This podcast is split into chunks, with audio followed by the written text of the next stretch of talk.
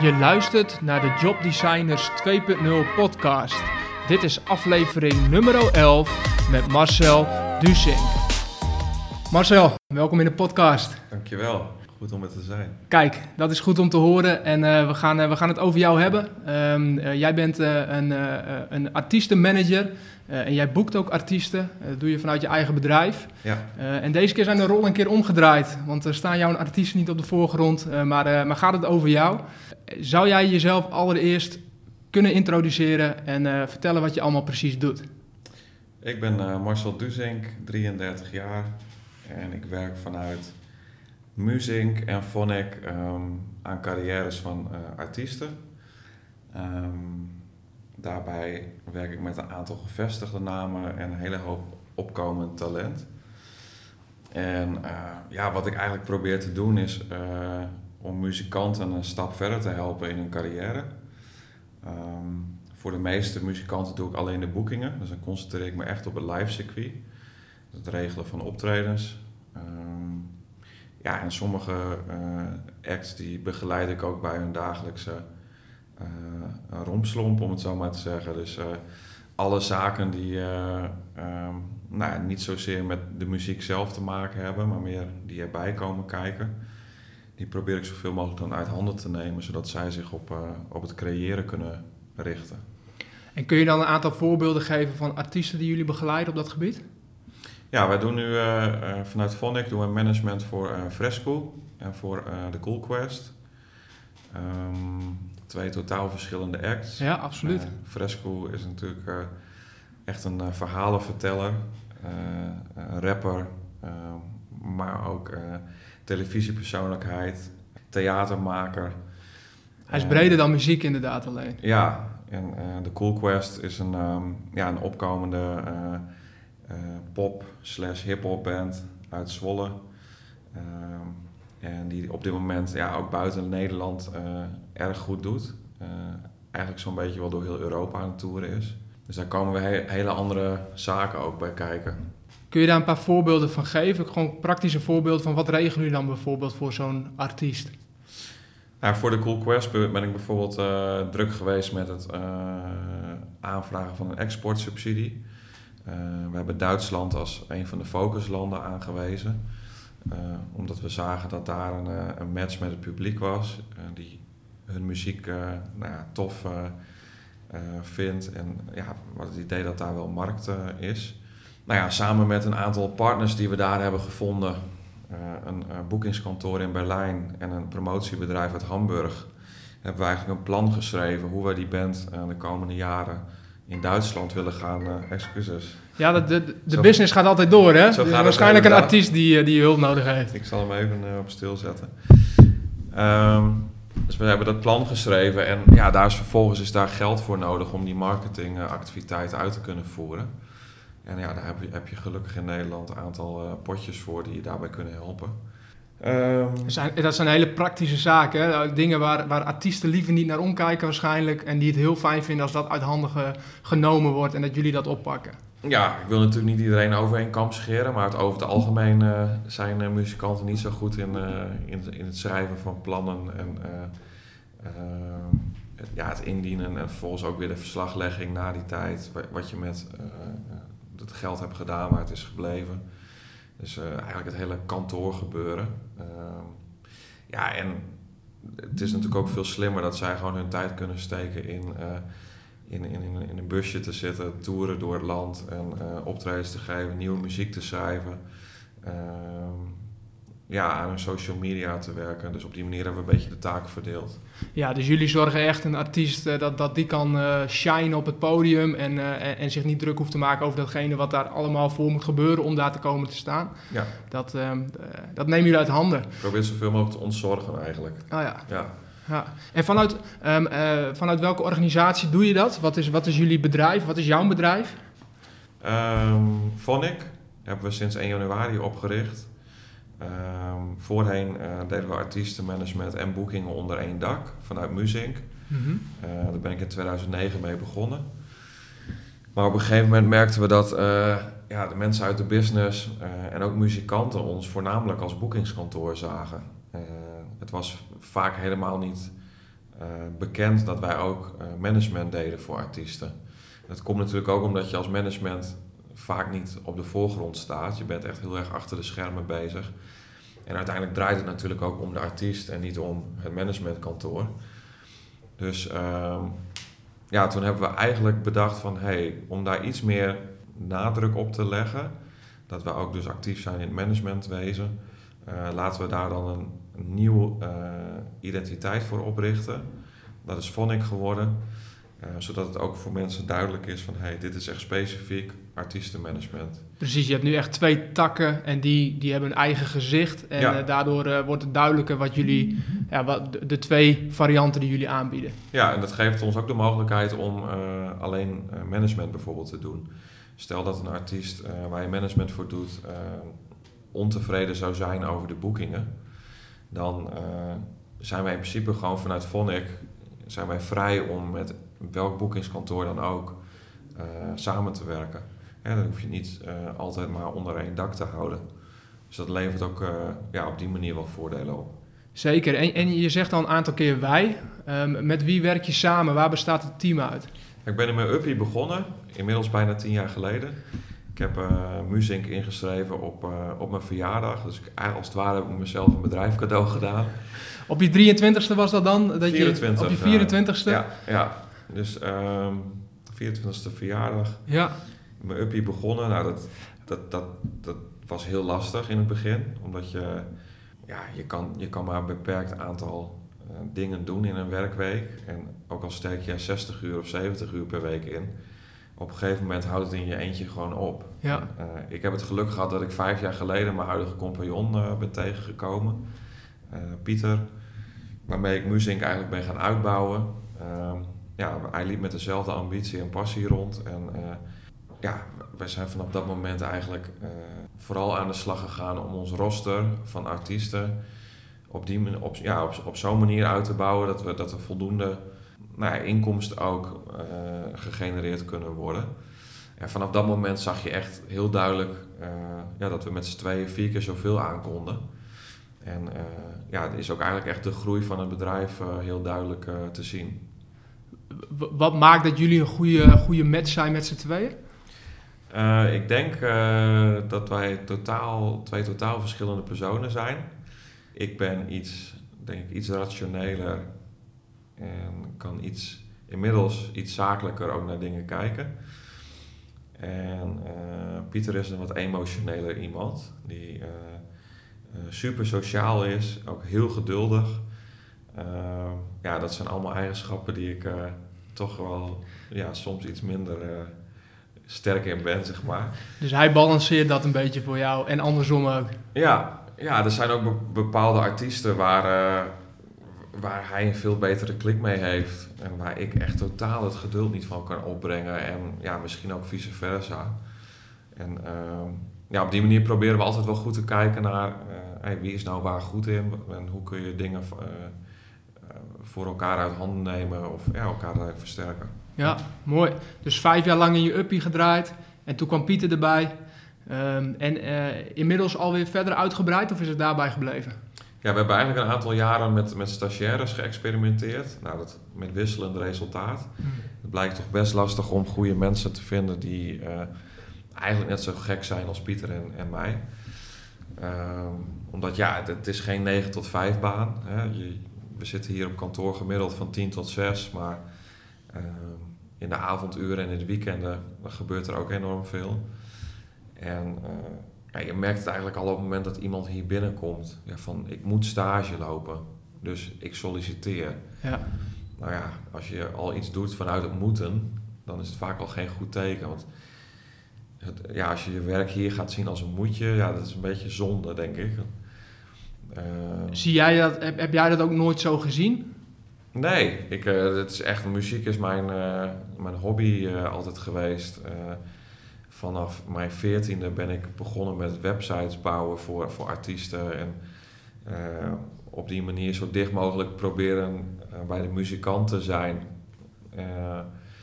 ik heb ook zelf überhaupt de lef nooit gehad om op een podium te staan. Dus ja, dan, om dan achter de schermen actief te zijn in de muziek is dan ja, de meest logische stap, denk ik. Plus het organiseren, dat sprak me heel erg aan. Dus het echt het organiseren van, van evenementen. En, Vind ik heel gaaf om te horen dat het bij jou al vroeg begonnen is en dat je daar al stappen in gemaakt hebt. En dan ben ik, ben ik heel benieuwd naar hoe dat zich verder heeft ontwikkeld in die jaren.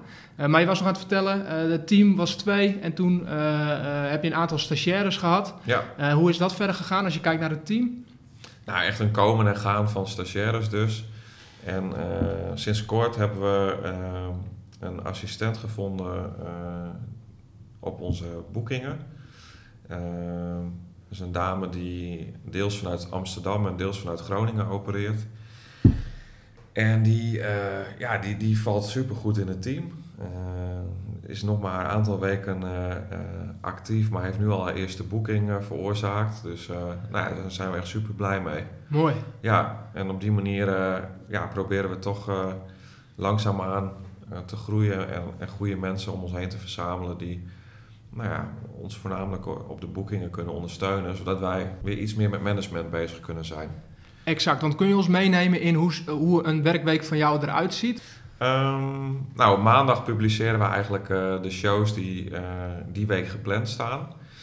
Uh, die zijn natuurlijk al veel eerder geboekt, maar eh, op maandag besteden we daar aandacht aan. En waar plaatsen jullie die dan? op social media kanalen. En daarna sturen we één keer in de maand een nieuwsbrief uit met alle ontwikkelingen rondom onze artiesten, zodat je kan zien ja, wat er gebeurt en waarom, het, waarom ze actueel zijn om, om op dat moment te boeken. Um, nou ja, dan vervolgens hebben we uh, vaak een vergadering, even een uurtje met z'n allen teamoverleg, wat gaan we, wat gaan we doen. En dan gaan we aan de slag. En we zijn een heel proactief boekingskantoor, dus we hebben niet de grote namen à la Bluff of Kensington, waarvoor de hele dag de telefoon gaat. Ehm, dus wij zijn voornamelijk gewend om heel proactief in de markt op zoek te gaan naar kansen. En ja, dan werken wij vaak vanuit een lijstje die we vanuit de artiest krijgen of samen met de artiest opstellen van hey, waar wil je nou komend jaar graag staan? Uh, dat is een soort leidraad voor ons. Uh, en die locaties zoeken we dan op. Uh, dat is verschillend. Ene keer bel je, de andere keer mail je. Soms ga je ook naar evenementen toe om programmeurs te leren kennen, te ontmoeten. En op die manier bouw je een band op met, met organisaties en evenementen. En ja, probeer je op die manier artiesten te verkopen. En hoe belangrijk is netwerken in, dat, in, dat, in jullie geval? Ja, super belangrijk. De muziekindustrie is echt een, uh, een people's business. Dus inmiddels na tien jaar ja, denk ik toch wel dat we een groot deel van de industrie kennen. Um, ja, en, en, momenten zoals een Euros, Eurosonic Noorderslag, uh, ja, dat zijn voor ons wel, dat is voor ons een hoogtepunt in het jaar.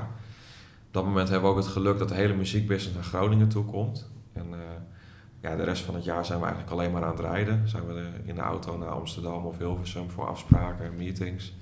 Um, ja, je hebt één keer per jaar een thuiswedstrijd en voor de rest ja. speel je vooral uit. Ja, ja zeker. Ja, want jullie zijn gevestigd in Groningen. Ja. Um, uh, in hoeverre is dat een bewuste keuze voor jullie om hier, uh, om hier te gaan zitten in het noorden? Ja, ik heb hiervoor heb ik een aantal jaren in Hilversum uh, ervaring opgedaan.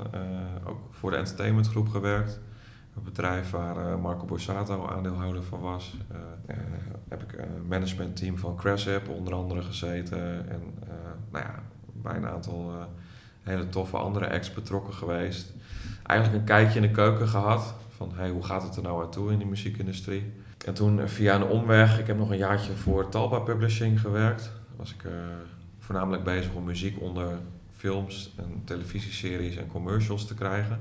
Maar het noorden bleef toch trekken. Ik ben een geboren Groninger en uh, ja, ik merkte aan mezelf dat ik op een gegeven moment toch een soort keuze moest gaan maken van hey, wat is nou de plek waar je wilt gaan vestigen en iets wil gaan opbouwen. Want dat, constant heen en weer reizen, dat, ja, daar was ik op een duur wel een beetje klaar mee. Ja, want je werkte toen in Hilversum, maar je woonde nog wel hier ook. Nou, elk weekend uh, ging ik wel familie of vrienden hier opzoeken. En ja, dat is super leuk, maar uh, op een gegeven moment zei mijn baas ook van, hey, die, die brandstofrekening van jou, want ik had, ik had een tankpasje bij mijn auto gekregen. Ja. Hoe zit dat?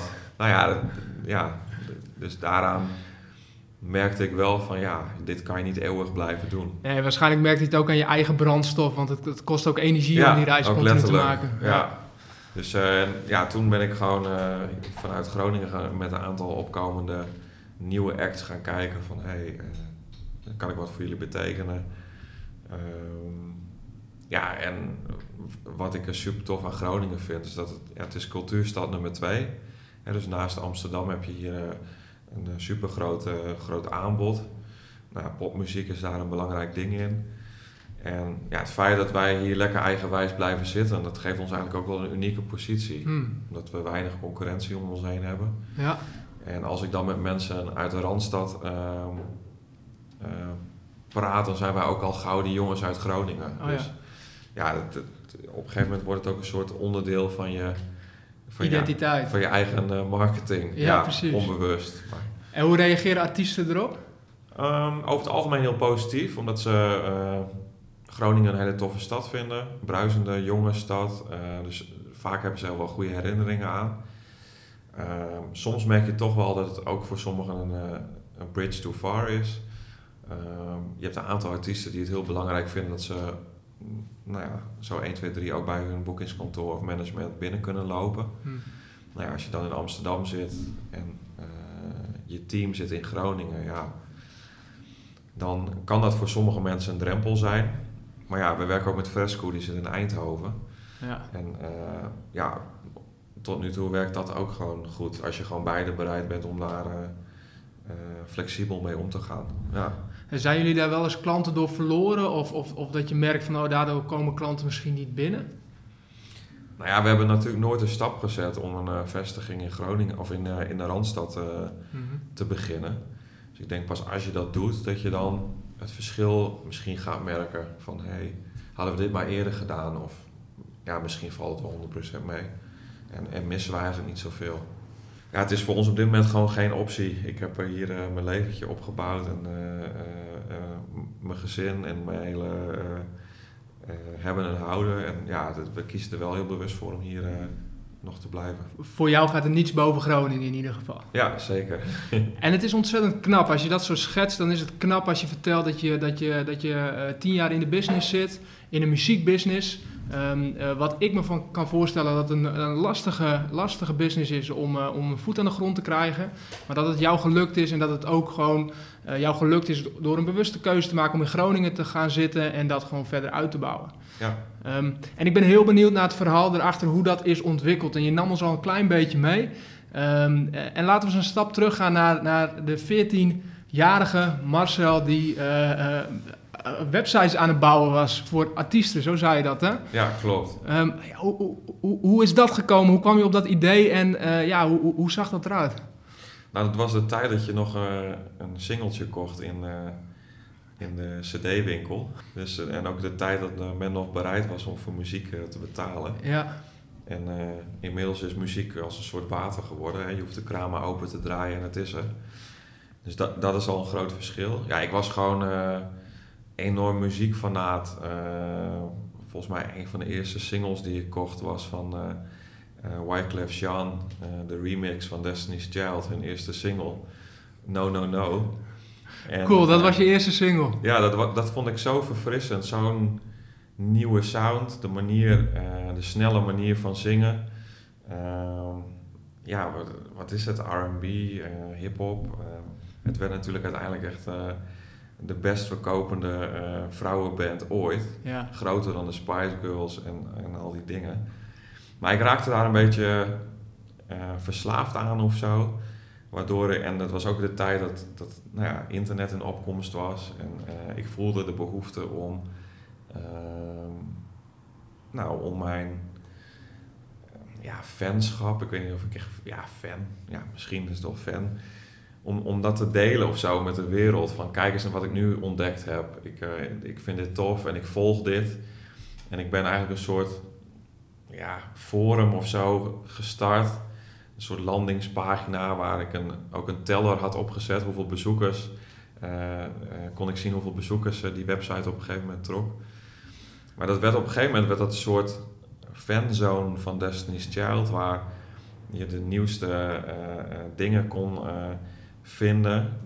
ik had op een gegeven moment ook contact met de fanclub in Amerika. Die stuurde mij dan ook nieuwtjes door via de e-mail. En ja, maar dat- hoe, hoe, hoe, hoe, kan het dat jij in staat was überhaupt om een website te maken? Want dan, weet je, toen jij 14 was, toen, toen was het ook vrij in opkomst internet. En was het niet zo eventjes, tegenwoordig is het vrij makkelijk om een website te bouwen. Maar jij, ja. blijkbaar had jij de vaardigheden daarvoor. Hoe, hoe heb je die ontwikkeld? Nou, mijn oom heeft me eigenlijk vanaf kinds af aan eh, met computers eh, in aanraking gebracht. Niet dat ik een enorme ICT-fanaat ben, maar... eh, en toen ben ik eigenlijk zelf met, met door programma's te downloaden. En ja, eigenlijk heb ik mezelf aangeleerd met tutorials en, eh, en, en forums waar je, waar je elkaar kan helpen, et cetera. Cool. Dus eh, ja, op die manier. Ja, Ja, dus daarin zeg je ook van, eh, da- daar merkte ik al, ik, ik hou ervan om eigenlijk artiesten wat naar voren te duwen en eigenlijk kennis te laten, de rest van de wereld kennis te laten maken met degene waar jij enthousiast over wordt. ja, En dat deed je eh, door middel van websites te bouwen. ja, het was een Engelstalige website en het schrijven van teksten vond ik ook heel erg tof.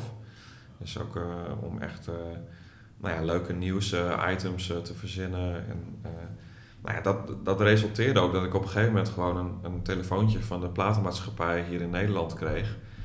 Van, hey, hoe kom jij aan die informatie? Want, want ja, zij hadden natuurlijk de taak om die band in eh, Nederland te promoten en te verkopen. Ja, Maar volgens mij beschikte ik op een gegeven moment zelfs over informatie sneller dan dat zij het hadden.